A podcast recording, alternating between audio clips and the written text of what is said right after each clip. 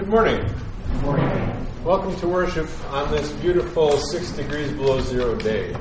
Today is the fifth Sunday in the season of Epiphany, and as we see in the season of Epiphany, Jesus reveals his glory, and today he continues to do so both in his miracles and in his preaching. We'll look at that a little bit more closely in our sermon today on the Gospel of Mark. And the other readings kind of allude to that fact with some very practical applications for you and me. Our opening hymn will be number 238, and then we'll continue the very front portion of your red hymnal on page 15. God bless your worship.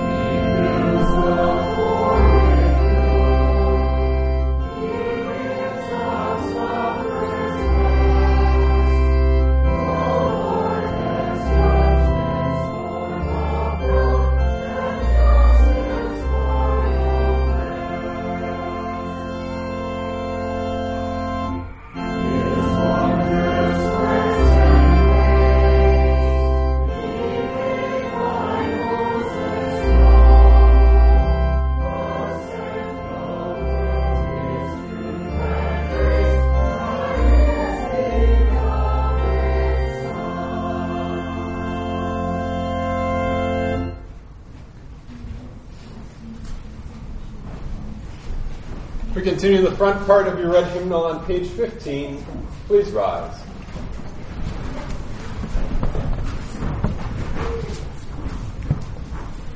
And we begin today, as always, in the name of the Father, and of the Son, and of the Holy Spirit.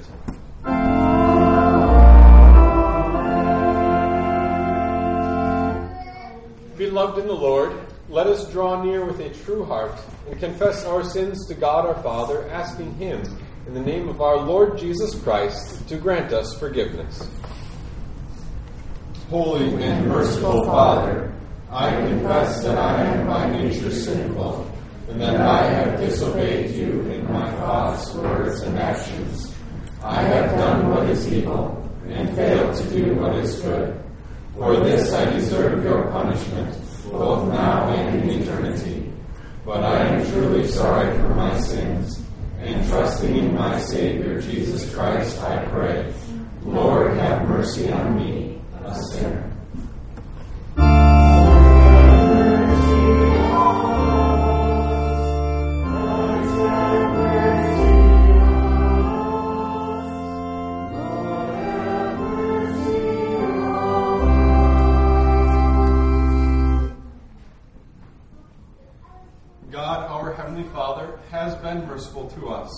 Has given his only Son to be the atoning sacrifice for our sins. Therefore, as a called servant of Christ and by his authority, I forgive you all your sins. In the name of the Father, and of the Son, and of the Holy Spirit.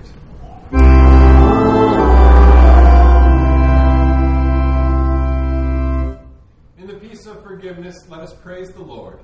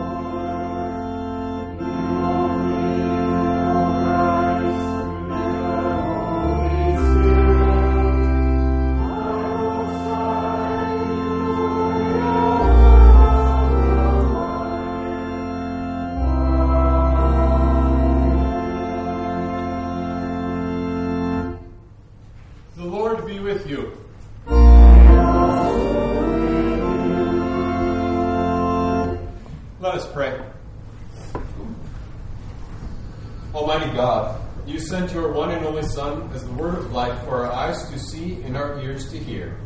Help us to believe what the Scriptures proclaim about him and do the things that are pleasing in your sight. Through Jesus Christ, your Son, our Lord, who lives and reigns with you in the Holy Spirit, one God, now and forever.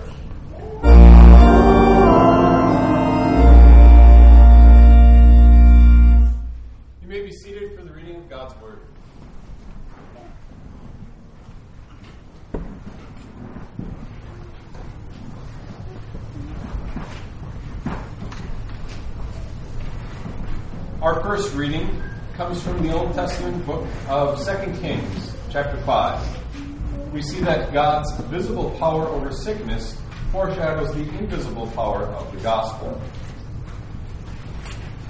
Now, Naaman was commander of the army of the king of Aram. He was a great man in sight of his master and highly regarded, because through him the Lord had given victory to Aram. He was a valiant soldier, but he had leprosy. Now bands from Aram had gone out and had taken captive a young girl from Israel, and she served Naaman's wife. She said to her mistress, If only my master would see the prophet who is in Samaria, he would cure him of his leprosy. Naaman went to his master and told him what the girl from Israel had said. By all means, go, the king of Aram replied. I will send a letter to the king of Israel.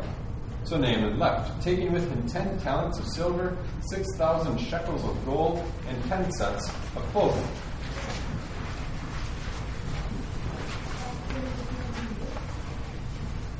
The letter that he took to, to the king of Israel read, With this letter I am sending my servant Naaman to you, so that you may cure him of his leprosy.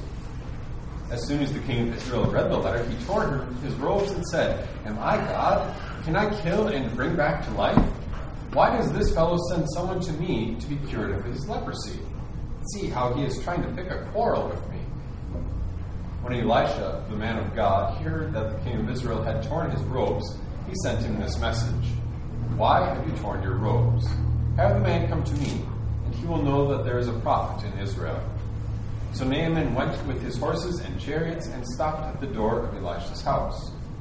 Elisha sent a messenger to say to him, Go wash yourself seven times in the Jordan, and your flesh will be restored, and you will be cleansed. But Naaman went away angry and said, I thought that he would surely come out to me and stand and call on the name of the Lord his God, wave his hand over the spot, and cure me of my leprosy. Are not Abana and Pharpar, the rivers of Damascus, better than any of the waters of Israel? Couldn't I wash in them and be cleansed? So he turned and went off in a rage. Naaman's servants went to him and said, My father, if the prophet had told you to do some great thing, would you not have done it? How much more then, when he tells you, Wash and be cleansed?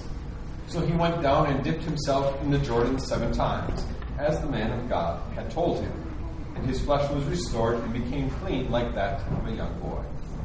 This is the word of the Lord. Thanks be to God.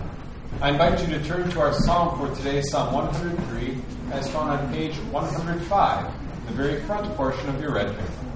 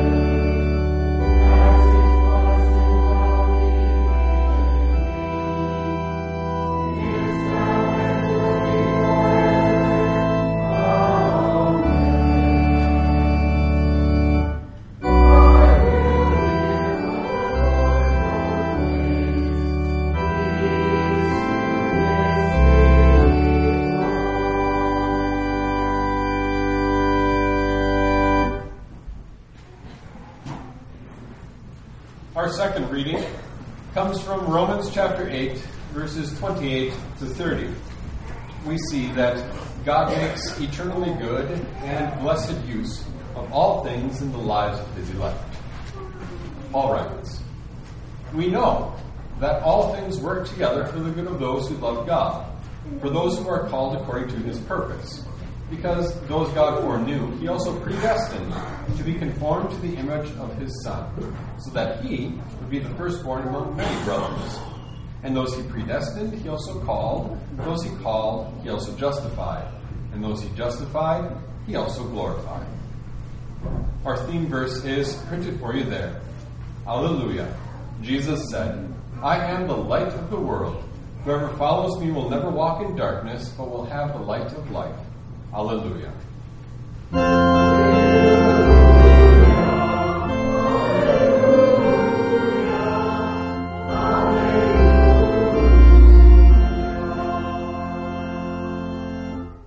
Please rise for the reading of our gospel. Our gospel reading from Mark chapter 1. Christ reveals his glory through miracles, and those miracles reveal a greater truth.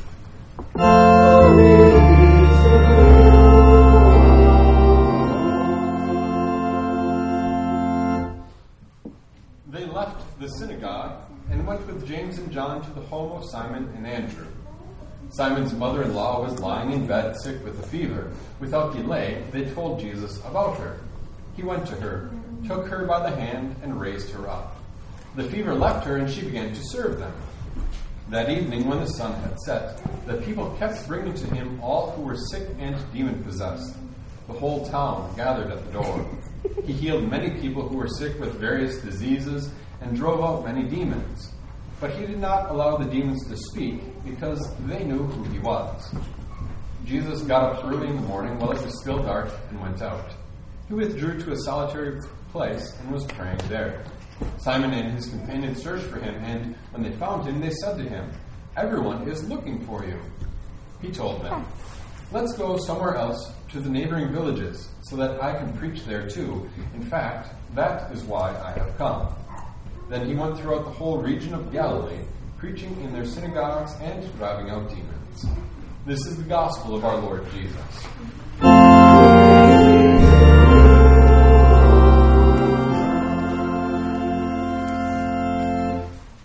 You may be seated for our next hymn, number 93.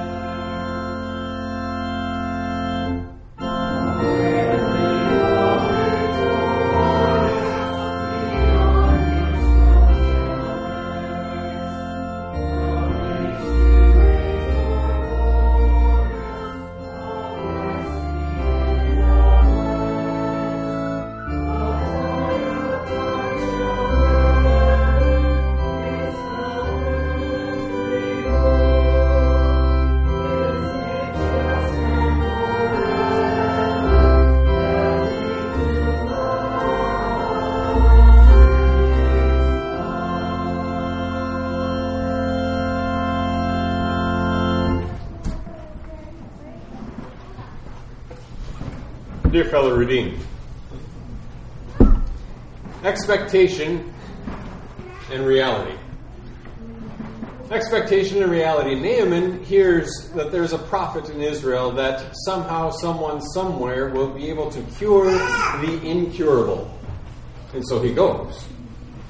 The writer records for us Naaman was a great man, but he had leprosy. And so this great man goes to the land of Israel, seeking out the cure that he hears and that he knows is somewhere there.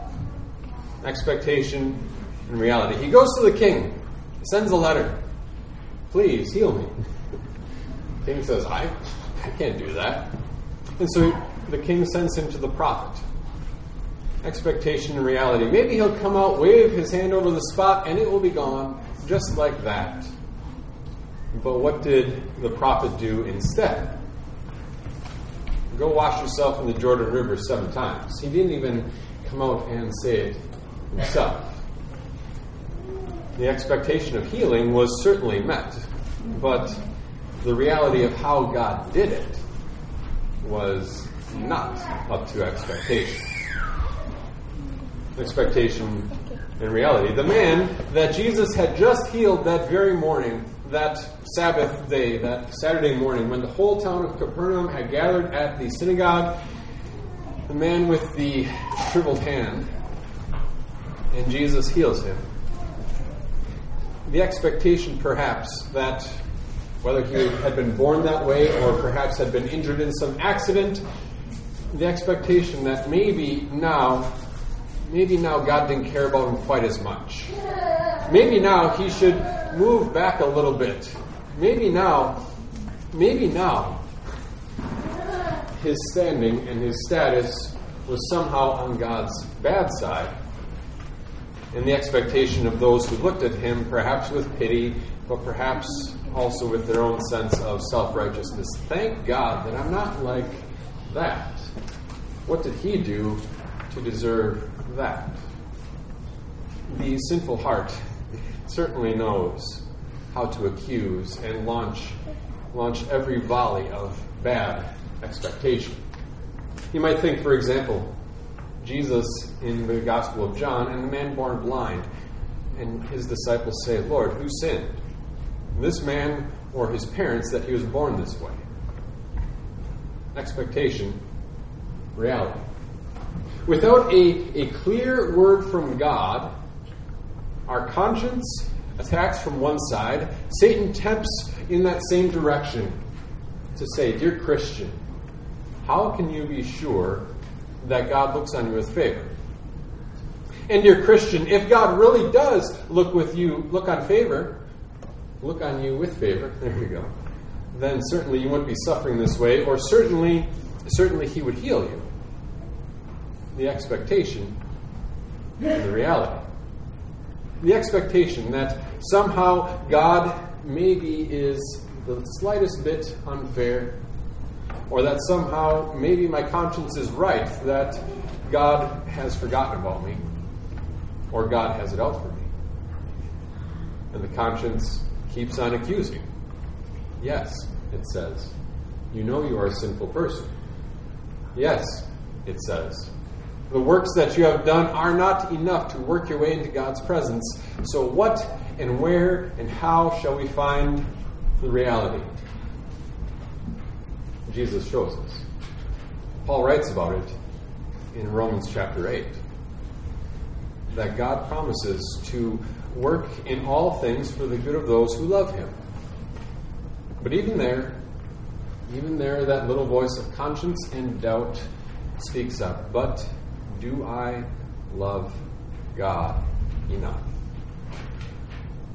Because if I did, would I have to would I have to budget so tightly?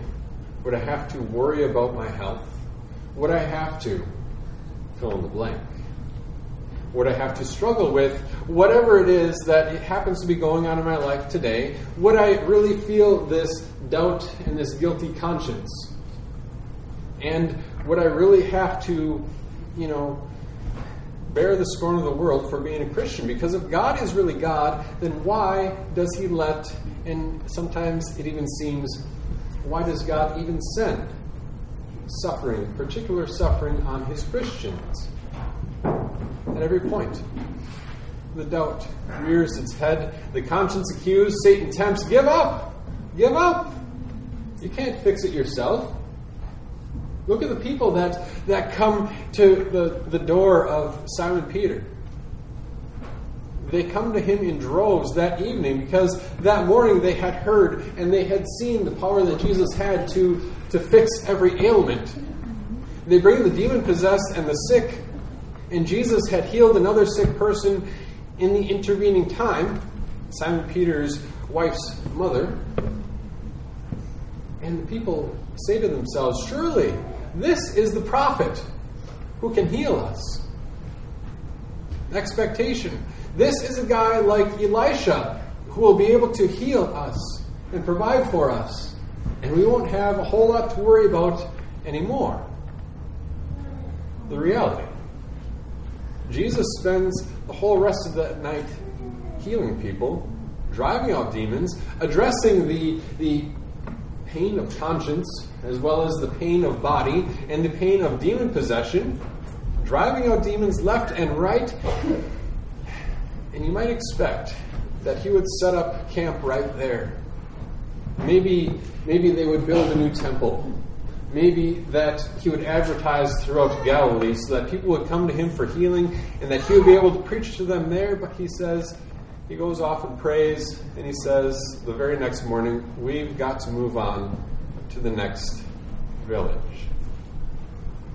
The expectation that if Jesus really cared about me, then he would heal me, he would fix my problem, fill in the blank. And all of a sudden, the account of demon possession and the account of Peter's mother in law, whose very high fever was fixed like that, well, we can kind of sympathize. Think of your own expectations for Jesus. That if I put in the time to, to go to church and to read my scripture, then surely, then surely God will rearrange my life a little bit more, a little bit better that if I spend my time in service to the Lord, then, you know, somehow He's going to pay me back with a life of ease, or at least lighten the burden that seems to that seems to press so heavily. That now that I'm a Christian and I know I've forgiven, I'll never have to feel the pang of conscience and the burden of guilt again, and I'll never have to even think about or even even feel any twinge of regret over the sin in my previous life. The reality that you and I know far too well that when our conscience speaks, very often it does speak the truth that we are sinful people. The reality that God is holy God and that we cannot approach Him. The reality that nothing we have done or ever could do should bring us into God's loving presence. And we risk missing Jesus entirely if we extrapolate from there, looking at the reality of our lives, the reality of what we know from God's law and what we feel from the conscience. We extrapolate from there to say, because I do not have, this is proof that God does not care.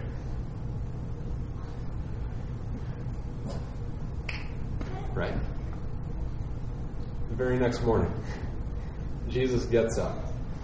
And instead of hanging out the sign and and telling his disciples, well, you know, you've got got half a day to hit all the villages around here and, and tell them to come here. Here they will find healing, and then I'll preach to them once you've got them all gathered into one place. Instead of doing that, this is what Jesus says his disciples come running. Everyone is looking for you. You know, the sun is barely up. It's like, you know, 5.15, toddler time in the morning. The sun is barely up. They come running. Everyone is looking for you. And Jesus says, let us go somewhere else to the neighboring villages so that I can preach there too. In fact, That is why I have come. Right there, there's this distance between us and them. And the assumption that, that God doesn't know about your life.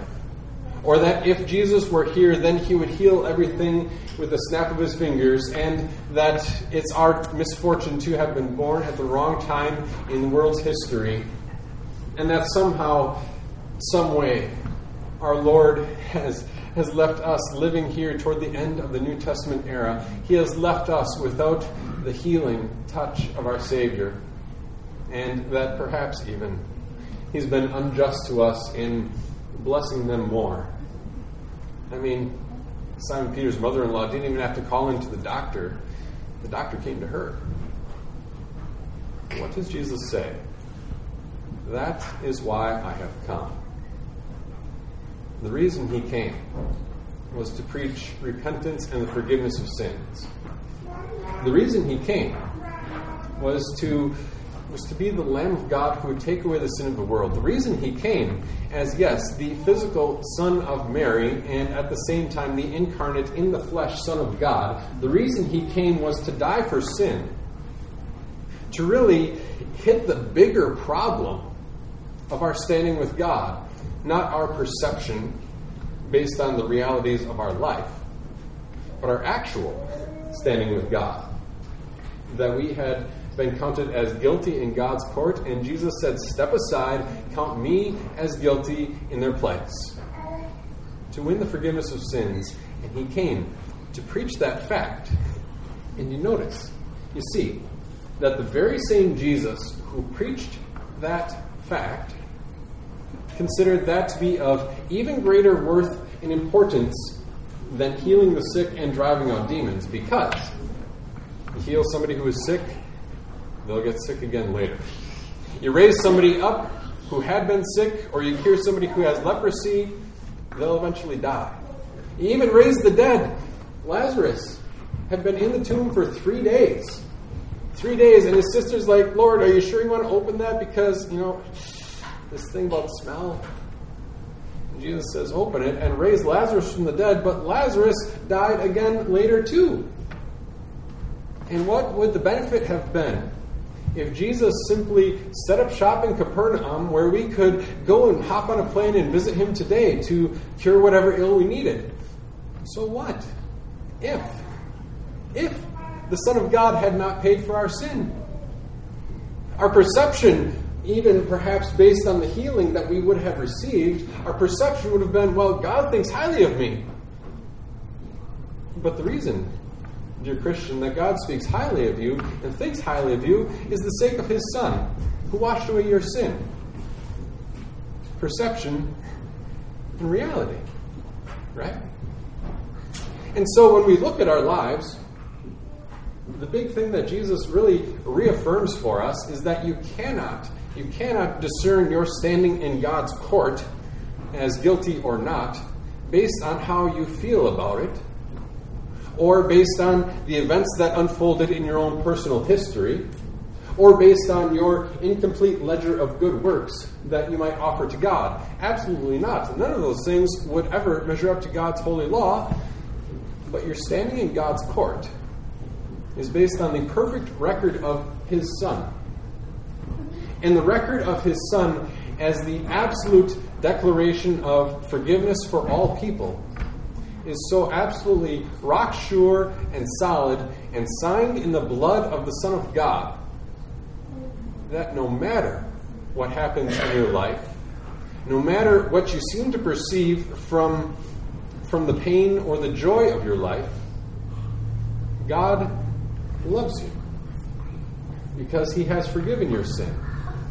And even if, and especially when, the worst thing in this life will take your most treasured possession from you, or eventually take your own breath from your lungs, even when, even when that day comes. Jesus has promised that he has and will undo that greatest of evil. That is why I have come, he says, to die for sin and to rise. You see, the proclamation that he had to do was really no different from the healing that he already did. And mentally, we kind of we kind of separate those two things. Well, Jesus is healing so that so that people will come listen to him, and Jesus is healing, and I wish Jesus were here to, here to heal me.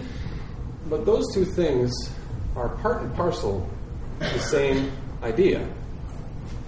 That as Jesus drove out demons and healed the sick, he also proclaimed who he was and what he would do as the Lamb of God, the sacrifice for the sin of the world. And as G- Jesus drove out demons, that was just, you know, the foreshadowing of his triumphant march through hell after rising from the dead. You know, we talked about this in um, CAP class probably two weeks ago. You can catch it on our podcast. There's a little bit extended discussion on the whole descent into hell. And about the best way to put it is it's, it's one thing for the people in New York at the end of World War II to be partying with the ticker tape parade that they had won. And it's another thing entirely for General MacArthur to walk peacefully through the streets of Tokyo. Right?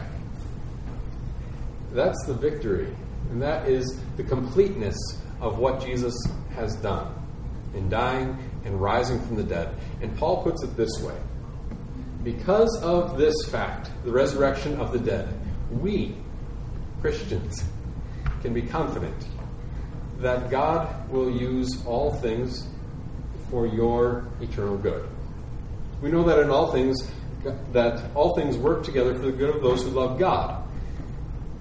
And the the impetus, the, the weight of that sentence doesn't sit on you in the amount of your love for God.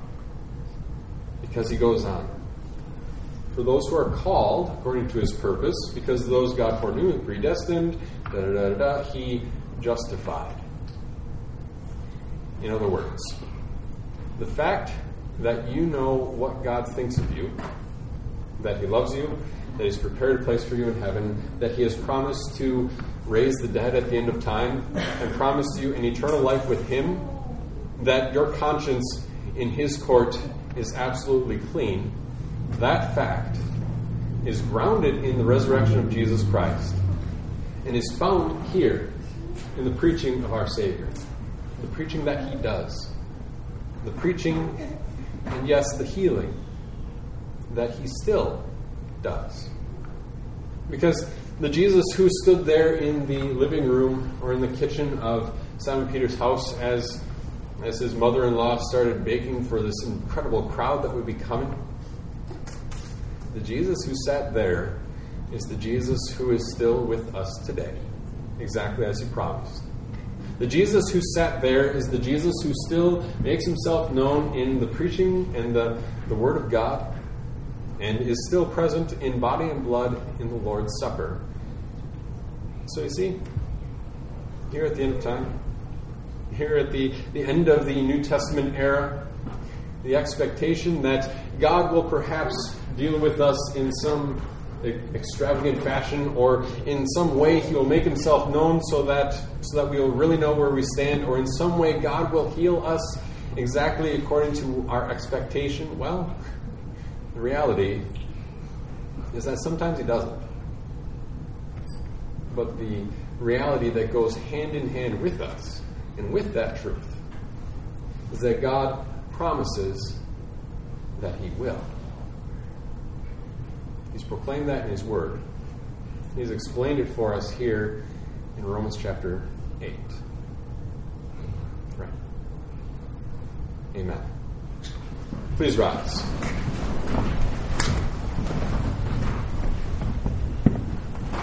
And now may the peace of God that goes beyond all human understanding guard your hearts and minds in Christ Jesus our Lord. Amen. I invite you to turn to page 31 in the very front portion of your red hymnal. And on page 31, you will find our Confession of Faith, the Nicene Creed.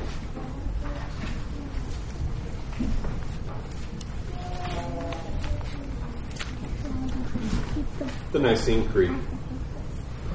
We believe in one God, the Father, the Almighty, maker of heaven and earth, of all that is seen and unseen we believe in one Lord Jesus Christ, the only Son of God, eternally begotten of the Father, God from God, light from light, true God from true God, begotten, not made, of one being with the Father. Through him all things were made. For us and for our salvation, he came down from heaven, was incarnate of the Holy Spirit and the Virgin Mary, and became fully human. For our sake he was crucified under Pontius Pilate. He suffered death and was buried. On the third day he rose again in accordance with the Scriptures. He ascended into heaven and is seated at the right hand of the Father. He will come again in glory to judge the living and the dead, and his kingdom will have no end. We believe in the Holy Spirit, the Lord, the giver of life, who proceeds from the Father and the Son, who in unity with the Father and the Son is worshipped and glorified, who has spoken through the prophets. We believe in one holy Christian and apostolic church. We acknowledge one baptism for the forgiveness of sins. We look for the resurrection of the dead and the life of the world to come. Amen. You may be seated as we worship the Lord with our offering.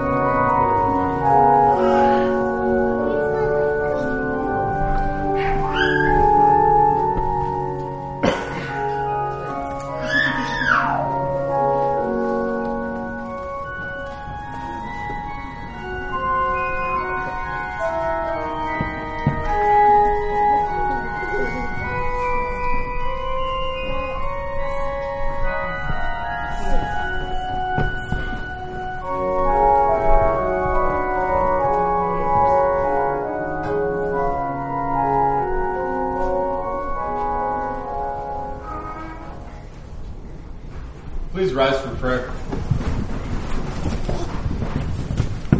After a brief prayer for all who are sick, um, including Heidi Moss, who was recently diagnosed with skin cancer, we will continue on page 20 and 21.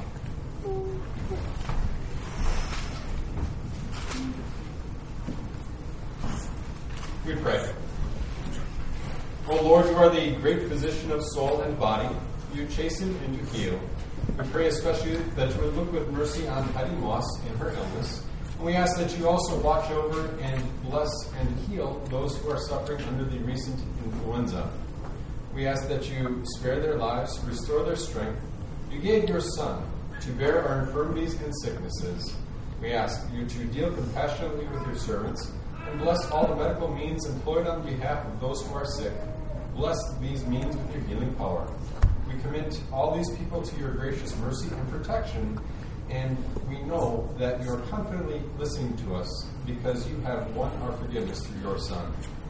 And we also join to pray. Our Father, who art in heaven, hallowed be thy name. Thy kingdom come, thy will be done, on earth as it is in heaven. Give us this day our daily bread, and forgive us our trespasses, as we forgive those who trespass against us. And lead us not into temptation, but deliver us from evil. For thine is the kingdom, and the power, and the glory, forever and ever. Amen. We continue on page 21 in the front portion of your red hymnal. The Lord be with you.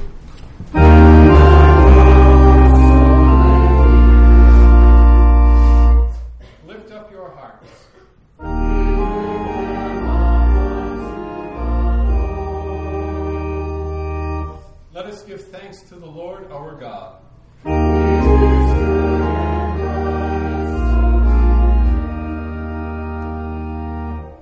It is truly good and right that we should at all times and in all places give you thanks, O Lord, Holy Father, Almighty and everlasting God, through Jesus Christ our Lord, who lived among us as a human being and revealed his glory as your only Son, full of grace and truth. Therefore, with all the saints on earth and hosts of heaven, we praise your holy name and join their glorious song.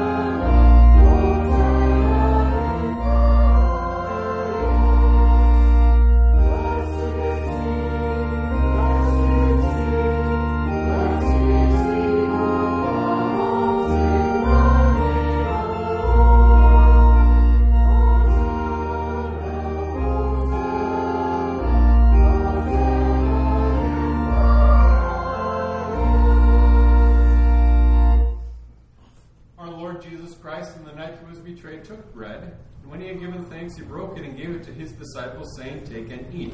This is my body, which is given for you. Do this in remembrance of me. Then he took the cup, gave thanks, and gave it to them, saying, Drink from it, all of you. This is my blood of the new covenant, which is poured out for you for the forgiveness of sins. Do this whenever you drink it in remembrance of me. The peace of the Lord be with you always.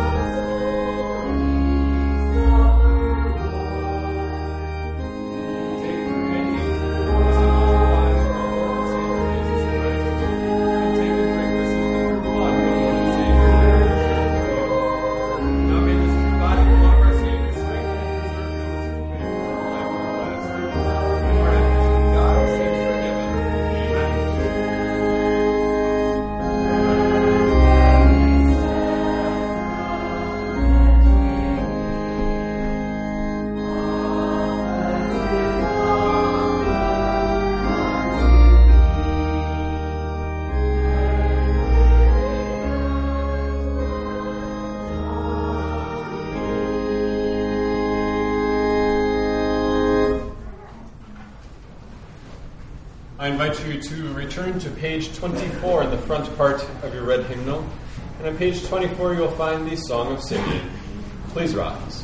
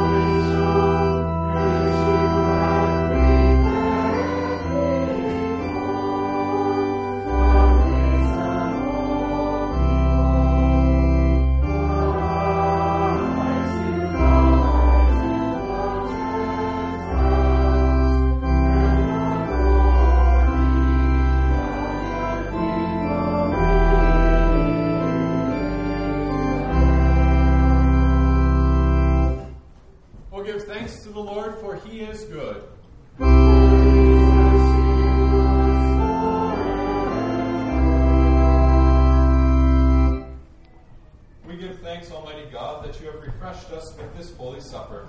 We pray that through it you will strengthen our faith in you and increase our love for one another. We ask this in the name of Jesus Christ our Lord, who lives and reigns with you in the Holy Spirit, one God, now and forever.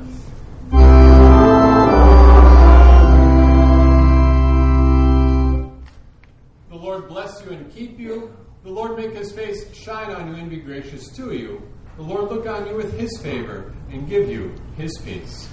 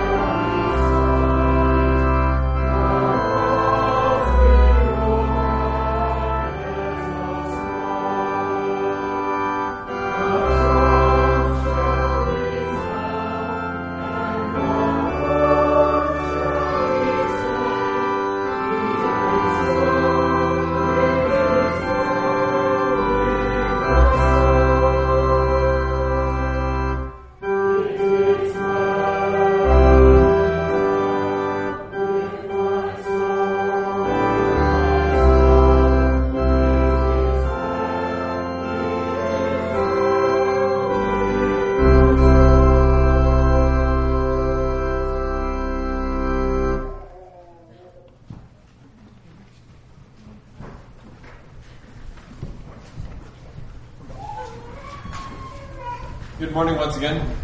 Special welcome to the guests worshiping with us. Um, the notes are listed for you there at the bottom of page six. Um, we don't have Bible class today, as you probably read in our email. We'll be having our annual meeting. Um, that'll be after after worship here. Um, and then the other note, Ash Wednesday is February 14th, and there's a sign up at the back lectern for those who would like to help prepare a meal. Um, I think the 14th is still open.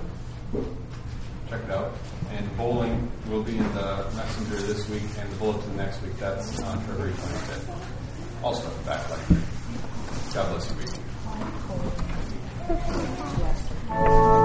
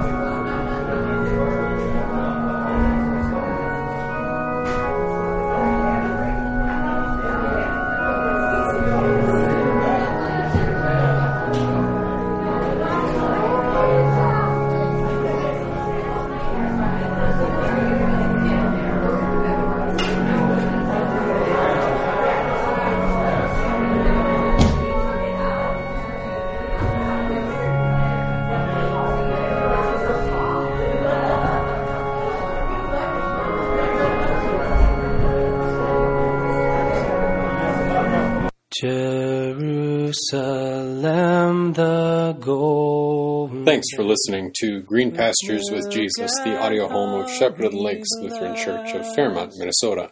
If you like what you just heard, we hope you'll pass along our website, www.shepherdofthelakes.net. Pass that along to your friends and colleagues. Be sure to check out our archives section at our website for previous podcasts. You can find us 9:30 a.m. Sunday mornings at 323 East 1st Street in Fairmont, just up the hill from Richards Towing. Any questions, contact me, Pastor Hagen, 507-236-9572. God bless your day.